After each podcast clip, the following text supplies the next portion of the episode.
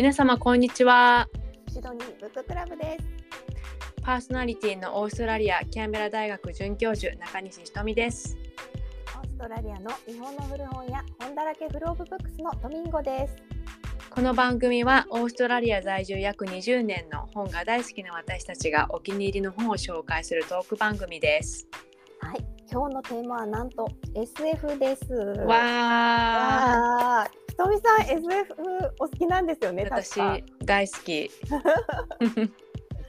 なんかあのひとみさんほどは、うんあの私もあのなんだろうひとみさんほどはみわかんないんですけれどうんも、うあの SF すごい私も興味があって。んはいはい夫がすごくもう SF 好きなんですよ。うんうんうんあのひとみさんも絶対見られてると思うんですけれども、うちょうど昨日うん。うんなんかスター・トレックのはい。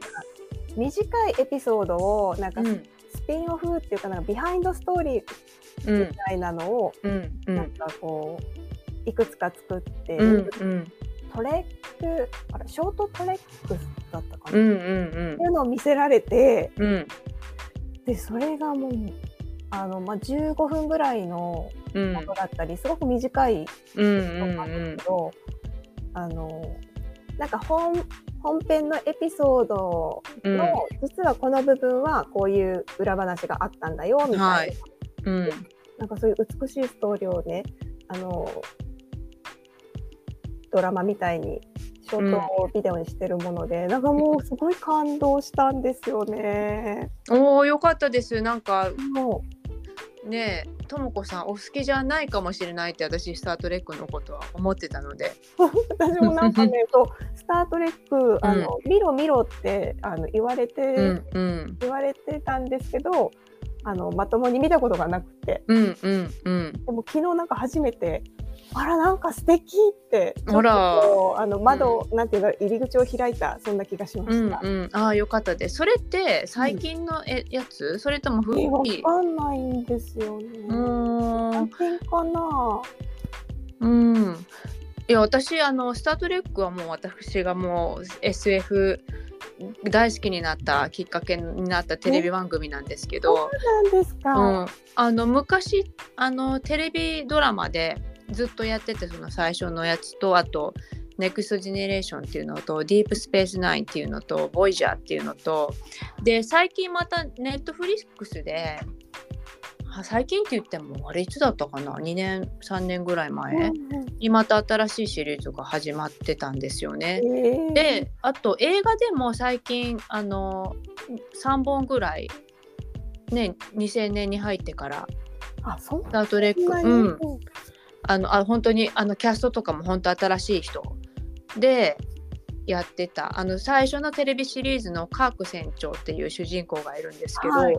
そのカーク船長のそあのこうなんていうのあの映画版のこうああのあた全部俳優さん新しいみたいな感じでやってて、えーすごいいろいろあるんですね、なんかシリーズが。そうそうそうで私は一番好きなのは「ネクストジェネレーション」って言ってはい。あのジャン・ルック・ピカードっていう方が艦長っていう役艦長の名前なんですけど、はい。そのあのすいません。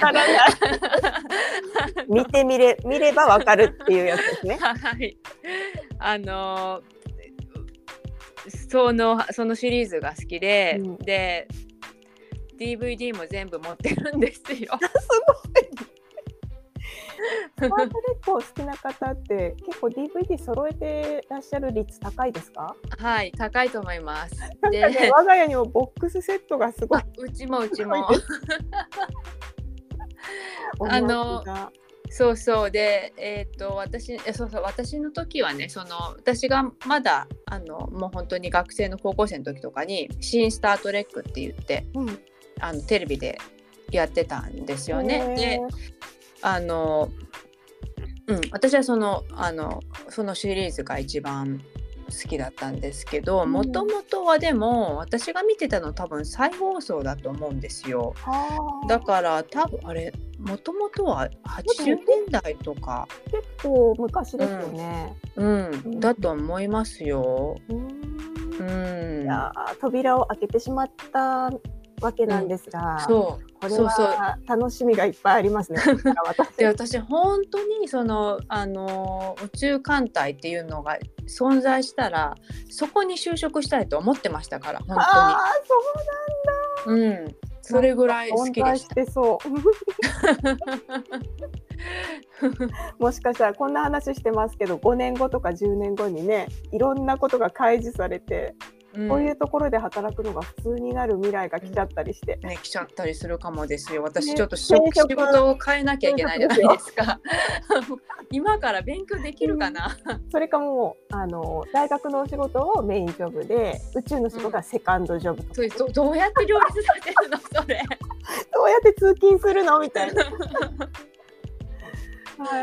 なんかでもそういう妄想するとすごい楽しい。楽しいうん楽しいですなんか。そういうのが SF の、うんなんか素晴らしさですよね。いや本当本当。まあ私あのスタートレックのこと話し出したら止まらないのでここぐこれ ぐらいにしときますけど。はい。あのともこさんがお好きな映画とかなんかあります？私ね、うん、結構あの現実派な感じの映う画んをこれまで結構見てきて、うんうん、なんかギャングものとか。うんうんあと、そうですね、なんどの映画が一番好きって言われたら、プリシラとかそういったあはいあ。うん感じの映画ですかね。プリシラは一番好きかな。何回も何回も見ちゃいますね。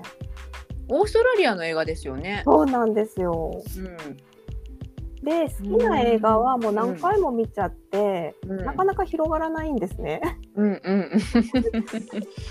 だからあの、うん。たまにやっぱり自分が選ばないでも人のおすすめっていうのをやっぱり見る必要があるなって、そう思いまですよした。ね。うん。なんか最近のあの SF 映画ってもうやっぱ技術がね映像の技術がすごいからなんかなんかそれだけでもポーってなりません？ねなります。え、うん。そうなんですよ。もうなんかアート的に芸術的に本当に高い、素晴らしいあの、うんうん。作品多いですよね。ねえなんか昔なんかすっごい苦労して撮ってただろうけど今もう全部ねグラフィックでやっちゃうんだろうなとかねなんかあの思った何でしたっけ？昔、うん。なんかあの人形みたいなのでやってたの。あ何でした？え？あサンダーバード？ああーそうかそうか。うんうんうん。あれも SF には、入ると思いますよ。入りますうん。なんかああいう時代もありましたよね。うん。あれはまあわざとあのあわざと？にしてたんですかね。あそうだわかんない。ファンの人に怒られそうって言ってらっしゃった。怒られます。はい。あまりじゃあ深掘りしないで。はい。うんなんか、うん私が子供の時になんかあこれってやっぱあのこういう話って映画で面白いなって思ったのはうん「バック・トゥ・ザ・フューチャーあーあれはセンセーショナルでした」ね。うんうんうんあそっか未来に行くっていううん。発想をこう SF 映画で表現するっていうのはやっぱりね斬新でしたもんね。確かに、うん。あれは、うん、覚えてますね私も。うん、なんかスピード出せば未来に行けるのかなみたいな。未来でみんなあのスケートボードの浮くやつ使ってんのかなへー。ねなんかねでもなんかああいうのは夢があったなって思いました、はい、あれは本当になんかエンターテインメントとなんかその SF とね、うまい具合に融合されてて、そうそうそ一般の方もみやなんて言うんでしょうね、う、う逆ん、に興味がない方でも全然入りやすい感じの、そうですよね。はい。うん。映画でしたよね。うん。ううんん、なんか展開もついていけるし今の映画って私展開についていくのが やっとこさだったりするんでああ結構早く、早いのよね。ううんんうんそうですね。うんいやーじゃあ SF のこと話し出すとちょっと止まらなさそうな止ので そろそろ本本番に。はい はい行きたいと思います。はいありがとうございますあり。がとうございます。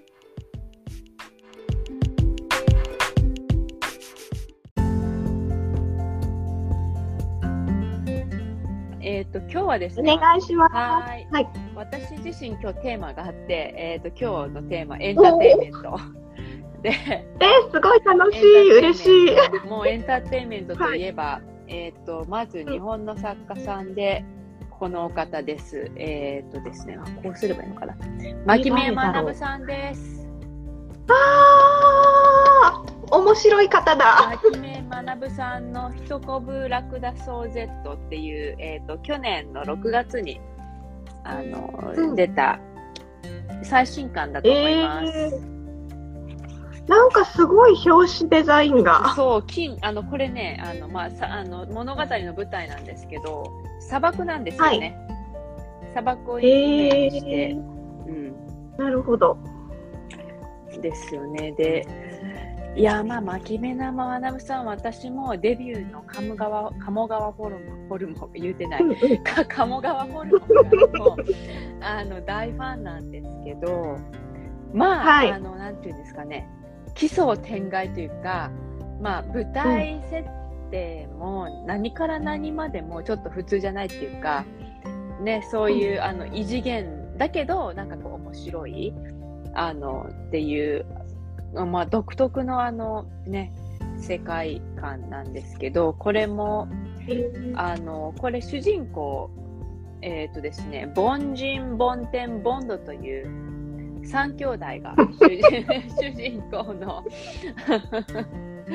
あのもうそこから面白いですね。主人公のあの、お話ででまあはいえー、とちょっとどの人がどれか忘れちゃったんですけどあの1人はオリンピックを目指してたもあ、えー、と元陸上選手。で1人は、はえっ、と恐竜の化石をこう発掘するっていうか調べるのが大好きな人。でもう1人は特別なちょっと能力あのちょっとあの上からこうひこうちょっとよ予知予知ができるっていうかあのそういう能力を持った3人組で、で子供の時に両親がいなくなったのであの、3人で協あの協力して育ってきてで、まあ、ある日をきっかけにですねあのイラクの砂漠に行くという あのそういうあのえーっていう展開で始ままあ、まあ、あるあの、まあ、謎の女の人から依頼を受けるわけですね。ででこの兄弟ななんでそうそのそういう依頼を受けるかというとあの貴金属泥棒をちょっとやってやったんですよね昔あのある依頼で。でそれがなるほどそうそう成功したので、まあ、その噂を、そのあの裏社会でそのあの評判になってしまってでその謎のあの女性があのいきなり山に現れてですねあのお願いをされるというまあ巻き目ワールド全開であのこれ以上言うとですねあの面白くなくなっちゃうので言いませんけどで、まあ、どうなるのかっていうお話ですね。まあ、とにかくあの、うん、あのどういう あの想像力っていうかクリエイティビティとイマジネーションの両方の想像力がもうすごいあの作品で相変わらずあの楽しませてくれる他の世界に連れてってくれる真面目な学さんの作品です。はーい。うん、すごい。もうなんか設定からそう面白い。何から何までこう想像を絶すまあ鴨川ホルモンもそうだったんですけどまだね、うん鴨川ホルモンはあの京都なんで舞台があのまだなるほど。あの分かりやすいっていうかあのなんですけどあとその後の「プリンセス豊臣」は大阪ですよね舞台が。はい。なんですけどなんかねこれね帯にね面白いのがあってえっ、とあ、うん。巻目ワールドついに海を越えて世界へって書いてるんですよ。だから思いました、私も。そうそうだからいよいよ日本出たかって してるんであのもう、はいよももっとこうあの想像ですることになってます。うん、すごい面白そう。ははい。ありがとうございます。すごいな。いややっぱりねこれぐらいとこうぶっ飛んでくれると気持ちいいですよね。そうそう個人的になんかそういうぶっ飛んだ設定の小説って私も大好きなんですけど、あの私が今日ご用意している一冊は、もうちょっとぶっ飛んだ設定で、あの私初めて読みました田辺聖子さんの作品なんですけど、はいはい。じゃーん。知ってます？これ「オセイドンアドベンチャー」えー、田辺聖子さん、そんなの書かれてたんですか？それちょっと、あれ、代表作ではないですよね。そうなんです。あの、なんか隠れた、あの、コアななんかマニア、マニア向けじゃないけど、うん。なんでしょう。SF なんですよ。へー。で、あの、タイトルからね、あの、オセイドンアドベンチャーで、ちょっとこう、サウンズファミリアだと思うんですけど、うんポセイドンアドベンチャーのうん文字りと言いますか。うんはいうんうんで、あの、そう、なんか、この方、多分唯一の SF かな？書かれてるはい。うん。で私も全然知らなくって、はい。でもなんか割とそのファンの間では話題あの、うんうんうん。結構一目置かれているという、あへー。の作品でなんかプレミア価格ついてるんですね。えー。そうなのびっくりしまして、はい。で、えっと短編なんですけれども、これ連作短編集で、えっとあのね実名の作家さんが出てくるんですよ。うんあらら。で、主人公が、まあ、設定は SF なので、あの、うその物書きが、あの、個人的にうん。コメントいただいてるのは、はい今、すいません、途中で見てしまった。こんばんは。わあの、物書きが個人的に物を書いてはいけないという時代の設定で。それでね、あの、うん。田辺聖子先生とか、うん。あと、筒井康隆先生とか、小松左京先生がまず出てきて、うん。もう全部実名で、で、でうん、結局、その、ものを書いてはいけない、文章を書いてはいけないので、あの、職にあぶれるんですよ、この有名な先生方が。うわそれで、それでなんか3人で牧場を経営しーてて、えー、でもどうにかこう食いつないでいかなきゃいけないみたいな、うん。もうもうそこから結構面白いんですけど、ん。で、その後も、あの、1章2章って進んでいくにつれて、うんうんあの、いろんな、あの、他の有名な先生の名前も実名で出てきたりして、なんかね、すっごく面白い小説です。はい。で、なんかね、本当にその、先生方のキャラクターみたいなのを本当にいじってて、はい。なんかもう、エンタメですね、これは。へーいや、遊び心満載ですね。うーん。で、なんかその、やっぱり小説家の方っていうのは、その、ものを書くのも好きだけど、んそれ以前にいろんななんかその、作品を読むのが好きだみたいなことを、なんかこの解説に書いてあって、はいそうなんです。だからなんかその、もう本当にこう、作家の先生の遊びが詰まった、でもなんか許されるっていうね、いろんな大先生をいじっても。なんかすごい面白い作品だったのへで、ーもし機会があったら読んでみてください。すごい。セイドンアドベンチャー。面白そそうう。なんです。ちなみに、ねあのプレミアがついてるというのはおいくらなんですか？それ。なんか、えっと、最近見たら、うん1000いくらぐらいでは買えるんですけど、はいはいなんかちょっと、一時期見たら、1万5千円ぐらいのしかない時ありました。ああ、そうなんですね。はい。それはちょっとあんまりトゥーマッチだと思うんですけど。うんはいうんでも、うん。大体なんかその、もう、廃盤になった、うん廃盤じゃないわ。えっと、ね、もう出版されてないものって、結構、ネット上では100円とかね、そんな感じ、うん1円とかで売られてたりするんですけど、これはなんか、今でも割としっかりしたお値段がつついて取引されてるみたいーです。へーすごい。ちょっと貴重な一冊でした。本当ですね。ねえ、そうなんですよ。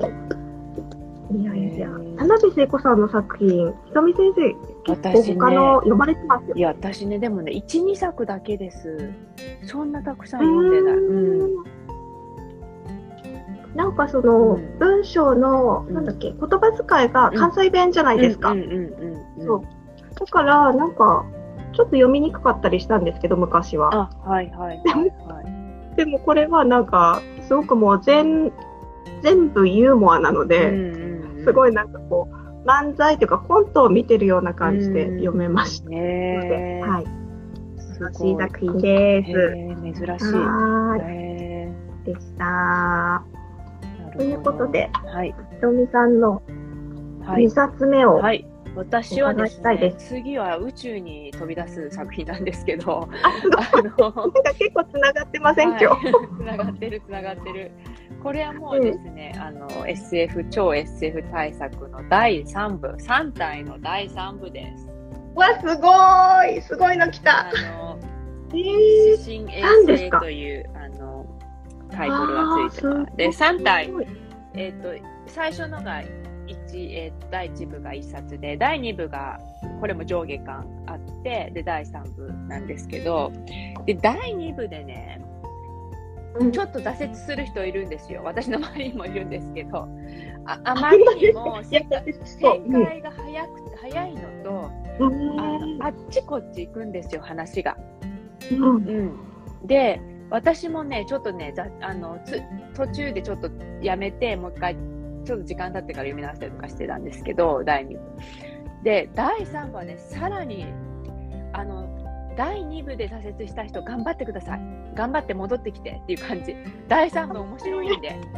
あの、ああ、なるほ第3ど部。すごい面白い。で、うん始まりがね、あの、ちょっとロマンチックで、まあ、これもあんまり言っちゃうとあれなんですけど、あの、大学の同級生で、が2人が出てくるんですけど、で、1人は、あの、国連のですね、あ、国連じゃなくて、えっ、と、国際、えっ、と、宇宙、あ、こまあ、国連みたいなもんなんですけど、えっ、と、国連あ国連惑星防衛理事会戦略情報局というなんか架空のそういう国連の中の宇宙防衛局みたいなのがあってそこの、まあ、スタッフで1人は同じ大学の出身でもあの末期がんっていうのが分かっててあとあのあと数日で亡くなるっていうのが分かってるんですけどその国連のなんかこう戦略でこうあるあの新しい構成をの所有権を売るっていうなんかあの所有権をオークションにかけるんですね。でそれでそのこれからもうなくなるだろうあっていうことが分かってるその男性があのその国連で働いてる女性にその構成をプレゼントするっていうところから始まるんですね。ちょっとロマンチック。あのででその本人には誰がか誰からのプレゼントかっていうのは知らせずにっていうところから始まってまた話がいあっちこっちあっちこっち行きますのでこれ以上は言いませんがあのこれは非常にやっぱり面白いっていうかもう SF のこのなんていうかな世界観をものすごいこう、根底から覆すっていうかあのネットフリックスでねあの3部作ドラマ化されるみたいなんですけどどうやってえーそうなんですか？いやこれ大変だじゃないかなと映像化するのってよほどの想像力がうんうん。いるんじゃないかなと思いますけど、結構プレッシャーですよね、う。んそれを。いや。映像化するなんて。そうそう。でだまだ第1部はね大体こう、まあ、そうそうでもないけども第2部からの,、あの物語の広がり方っていうのがすごいんで、うん。これはやっぱその SF 史に残る作品だなって本当に思います。うん。うん、あので SF 好きな方とあの3体はあのこのあなんていうかなこの作者の本当のなんかすごい想像力を見たい方は第3部までお越しください。っ てっていうあのそういうそういうさすごい作品だなって私は思います。ちょっと私まだ第1も読んでないから、そこにたどり着くのちょっとハードルがあの第一部まあまずね第一部はね結構ねなんていうかなあの知ってるこう歴史が文あの文化大革命とか出てくるんではい。あとコンピューターが好きな人、コンピューターのあのがどういうふうに作られてるかっていうのをご存知な方は、すっごいそれと中国の歴史を絡めて書かれてるところがあって、超面白く楽しく読める第1部は。なるほど、なるほもう本ど。当のエンタメって感じだ。第2部からやっぱ世界観が、世界がもうものすごいうん来るんで、あの、あの広がりすぎるんで。うん。あの、いや、本当にまあ、これ、これは素晴らしいなって思います。うんお素晴らしいといういか。あの、目から、うんなんていうかな、新しいところに行ける感じです。うんうんうん。そういうのいいですね。いや、本当に素晴らしい。いやー、この方、すそごい作者さん、すごい。うん。うーん。その3でもう、あの、完結っていう感じですか、これの3で完結です。3体は。で、この後、この方、どうすんだろうっていう、ここまですごい。そうですよね。なんかもう世界的に結構、なんでしょう、リスペクトされてますよね。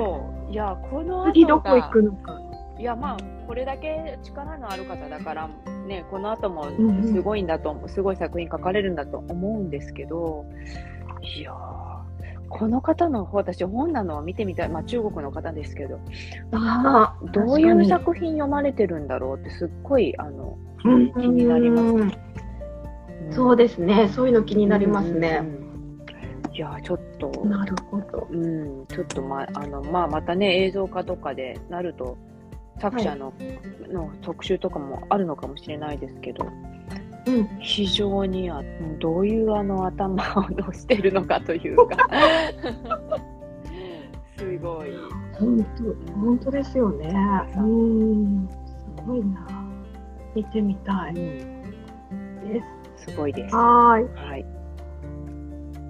ああ、対策をありがとうございました。あー素晴らしい。じゃあ、私の2冊目、最後ですね。はい。こちらご紹介します。これは、えっ、と、ノンフィクションというかエッセイなんですけれども、生き物の死に様という稲垣秀弘先生という農学、農学博士の方かな？はい。あれ？こうだ。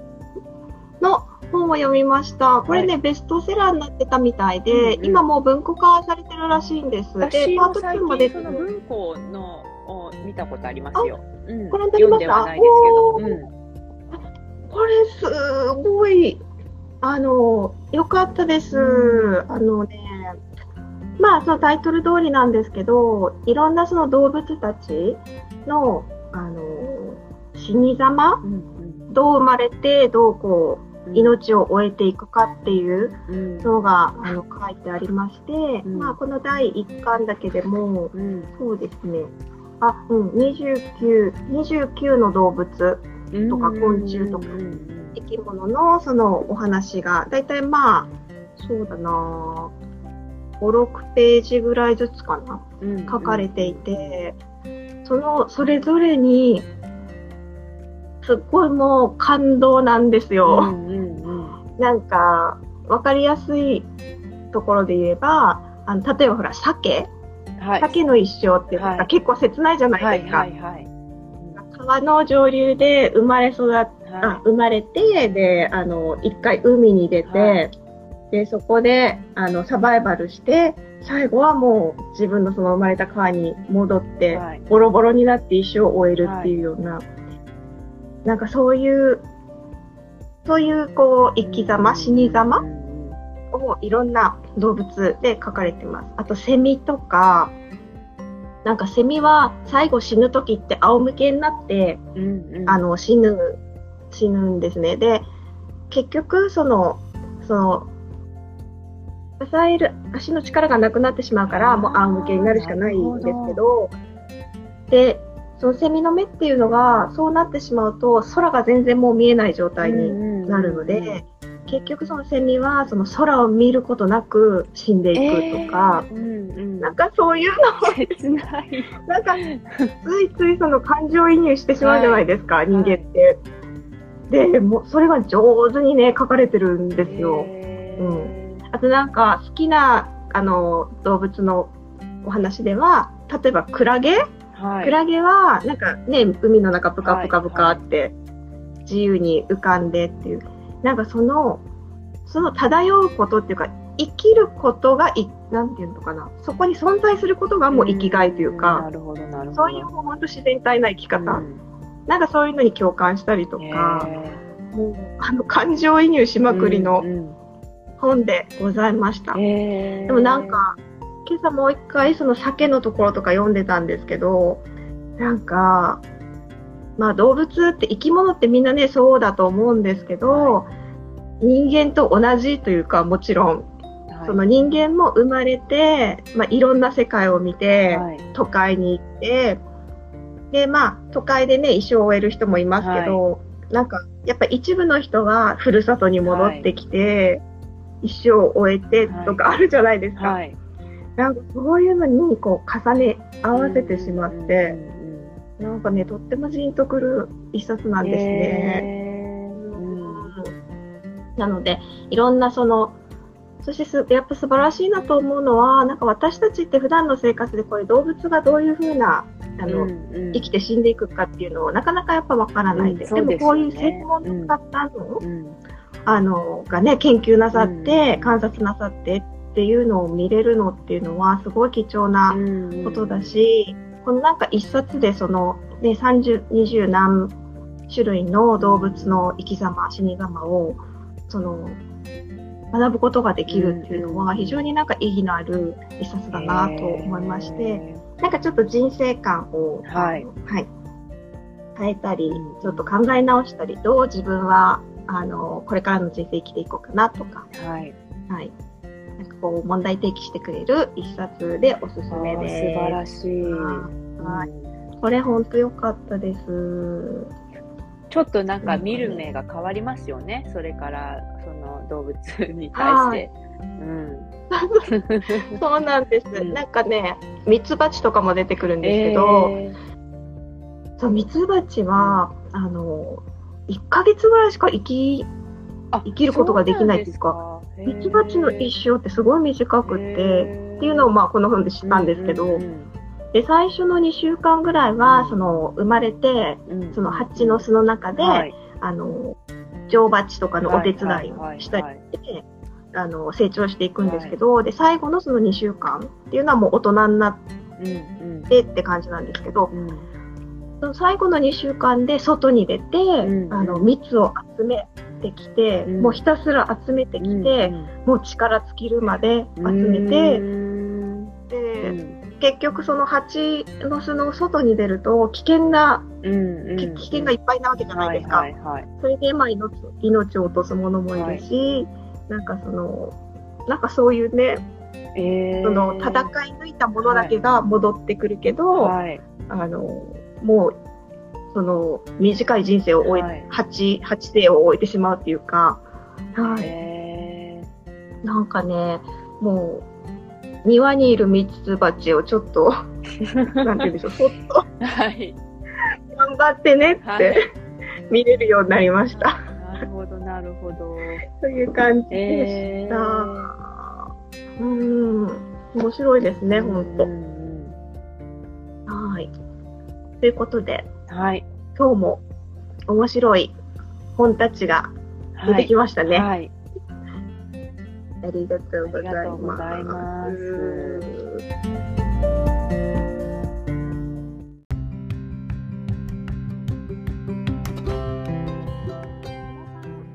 ッククラブ第9回いかがでしたでしょうか？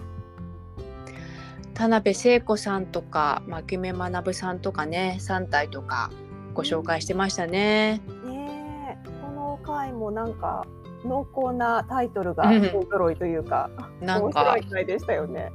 ねこれだこれはちょっと濃すぎましたね。ちょうどなんかあの3体、うん先生がご紹介された3体、うんあうんのこれは3をご紹介されたんですそうです。2が初めて先日あの当店にも入荷しまして、おはい、でもちろんあのあっという間に売れてきたんですけど、うんもうそれをね手にしてくださったお客様が本当に感動されてて、ああよかったなーって。うん、あの3体だって思って、はい、良い買い物をされたと思います。もういいタイミングでいらっしゃったって、うん本当うん、い嬉しくなったエピソードがありました。やそれもなんかすごい巡り合わせでですもんねなんかその欲しいと思った本欲しいとほ本に巡り合えるっていうのも本屋んさんに行かないとないことだしね、そのうんそういうセレンディピティはね。そうなんですよね。なんか毎日カウンターから見てるじゃないですか。うんうんで本当ね不思議なタイミングで本が入ってきてでその次入ってきた人がそういうの探してたりとか、なんかそんなこともよくあるんですね。うんうん。なんで私はもう本当本を仲介するうん。なんかもうただのパイプ役じゃないけどそんな気分にさせられることが多々あったりしてうん不思議な気分になります。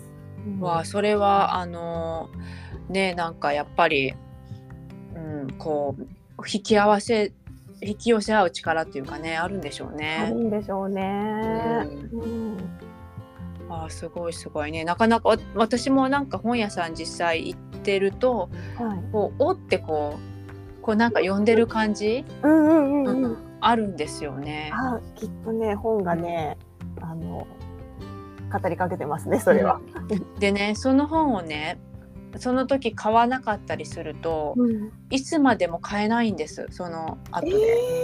ななんか欲しい欲しいと思ってあの、うん思って買えなかったりするんでー私の場合はあのおって思った時に買うようにしてます。えー、すごい。でもそれが一番なんか幸せな選び方でしょうね。う、うんん。なんかねなんかそのなんかの、ね、じ事情で廃盤になったりとかはい。ねあのなかなかこう入ってこないとかいろいろじ事情がね、あるのでなんかうん買える時には買わなきゃっていつも思ってますす。ごい。